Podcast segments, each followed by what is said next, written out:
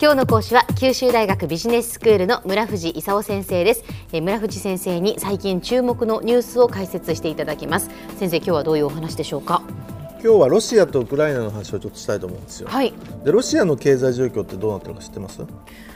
今ですか？昔ブリックスとか言ってね、ええブラジル、ロシア、インド、チャイナみたいなね、はいはい。ところがすごい勢いで成長してるとええ。いう話になったでしょ？でロシアも結構な勢いで成長したわけですよ。ええ。たただそのロシア2013年には実質経済成長で1.3%ぐらいプラスだったんだけどね、ええ。去年は0.6%ぐらいでギリギリプラス、で今年はねマイナス3.8%ぐらいのマイナス成長になる予定なんですよ。ロシアっていうのはそもそもねエネルギーに頼ってるところでねはい。原油だとか LNG だとかねそういうところが経済のメインなんですよ。あそっか。原油価格がで去年の年末から原油え価格とか LNG とかね価はい。格が下落してるでしょ、ええええ。それでそのまずいことになってるわけですよ、はい。でそれからそのウクライナ問題でトラブってるでしょ、ええ。でウクライナ問題でオバマさんプラスあの EU プラス日本がねロシアを経済制裁だみたいなこと言ってねええあのその結果ロシアもかなりやられてるとはい。いうことでプーチン大統領に言わせるとねこれから5年くらいは経済は低迷する予定ですというようなことをもう国民にテレビで言っちゃってると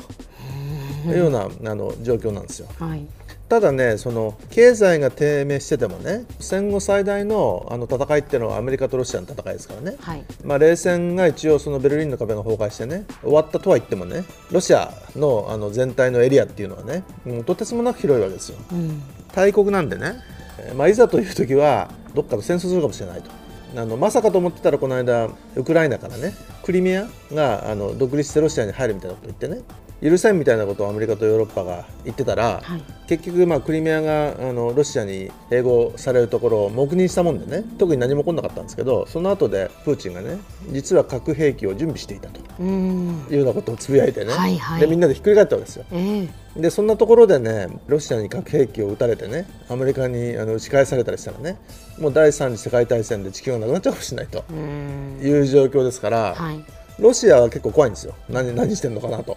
でクリミアがとりあえずあのウクライナから独立したと。でクリミアに次いであのウクライナの東部のねドネツク、ルガンスクあたりがやっぱりあのクリミアみたいに独立してロシアの一部になるんだみたいなねことを言ってそれがなかなか揉め事解消しないわけですよ。でウクライナはその独立許さんとか言ってねでロシアが独立したいものをさせればいいじゃないかって言ってね、でその親ロ派対ウクライナの戦争っていうのがねなかなか終わらないとええいう状況にあるわけですよ。はい。でアメリカもちょっと怒っちゃってね親ロ派に対してロシアが武器を供給してんだからウクライナに対してそのアメリカの武器を供給してね戦わせればいいじゃないかみたいな話になるとねこれってその昔の冷戦構造なわけですよ。うん。でそんなその冷戦もう一回始めちゃったらねで今度ドイツとかそのフランスも徴兵制引いたりとかねあの無理やり軍隊を送んなきゃいけなくなると言ってもうやめてちょうだいと言ってそのドイツフランスも必死に止めようとしてると。で最近ドイツフランスはもうギリシャで頭がいっぱいですからね。あの日本の新聞には出てこないんだけどおそらくそのロシアがこそこそっとウクライナの東部をね、ゲットしに入ってんじゃないかとええ。うん。いうことが疑われるとうん。いう状況ですね。であの中国はまたねはい。陸と海のシルクロードみたいなこと言ってるでしょ、はいで陸のシルクロードって中央アジアを通るんでねでロシア的に言うとあのこれもちょっと看過できないわけですよで中国がじゃあシルクロード作るのはいいんだけどね、それなんかうちのエリアも入ってるよねということで中国に、負けないようなねもう中国を上回るみたいなことはあんまり考えてないんですけども中国と対等な位置をね確保するためにどうするかということで中央アジアのねタジクだとかキルギスあたりのねあの基地をあの強化に入ってるという状況ですね。であのウクライナはねまたどうなってるかというと停戦2回合意したんですよ去年の9月に1回ねミンスク合意って言ってねベラルーシの首都のミンスクでウクライナ軍とそれから親ロ派が停戦合意したんだけど、はい。戦闘収まらなかったと、まあ、お互いにあの停戦を合意した後にちょこちょこいろいろあのやってたと。特にあの親ロ派がひどい気配があったんですけどね、でその後、まあなし崩しにあの戦争が続いちゃったのね。今年の2月になってねまあ、ドイツのメルケル首相とフランスのオランド大統領の仲介でまたウクライナのポロシェンコ大統領とロシアのプーチン大統領が2度目の停戦合意に入ったと。はい。であの今度は大丈夫かと思ったんだけど、どうもあのこそこそ小競り合いしてる気配があってね、ん。であの特にその親ロ派の背後にロシアがなんかいろいろ武器を出したりね、それからそのちょっと興味あるロシア軍隊の人たちがねこそこそっといったなんかお出ししてるという気配があってね、であのウクライナ財務的に厳しい状況なんでね、ええ。でロシアが今度は東部のウクライナをこそこそっと取りに入ってるんじゃないかという疑惑があるんですね。であのロシア的にそんな簡単にねアメリカとか EU と東部ウクライナをめぐって戦争するかっていうとね、ええおそらくそんなつもりはないと思うんだけど、うんでも多少ロシア経済を悪化させてでもねウクライナ東部を勢力圏に置こうということを考えてる節はあるんじゃないかと言ってそのアメリカとヨーロッパはちょっと警戒してると。で日本はあのどっちかっていうと欧米一緒にいろいろやってるんでね対ロ制裁をしなくちゃいけない一方で、安倍総理はプーチンと北方領土問題をずっと話し合ってきたんでね。ちょっとまあプーチンとの交渉も続けたいと、それからその LNG をね買わなきゃいけないわけですよ。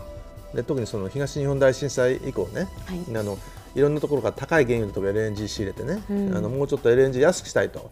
いうことであの日本的に言うとロシアからあの安い LNG を買うかアメリカから安いシェールを買うかということであの両睨みでねやってると。であの商社なんかも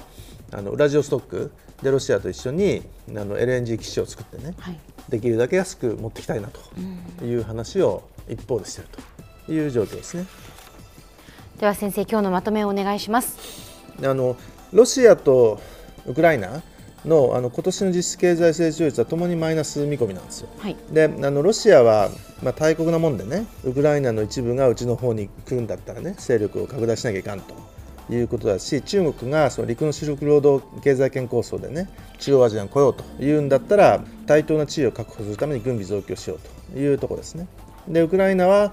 あの財務厳しいんでね IMF からの支援パッケージなんかあの受けたりしてるわけですけどもあの返済交渉でちょっと苦労しているところなんでね、まあ、今後どうなるかと。あのギリシャ問題がどちらかというとその EU のあのプライオリティになってるわけですけども、はい。ちょっと横向いてる隙にねあのロシアがウクライナの東部をこそこそっと取りに行ってんじゃないかというちょっと疑惑なすらんないという状況ですね。今日は九州大学ビジネススクールの村藤勲先生にロシアとウクライナについてお話をいただきました。どうもありがとうございました。ありがとうございました。さてビビックモーニングビジネススクールはブログからポッドキャストでもお聞きいただけます。ビビックモーニングビジネススクールで検索してください。お相手は小浜もとこでした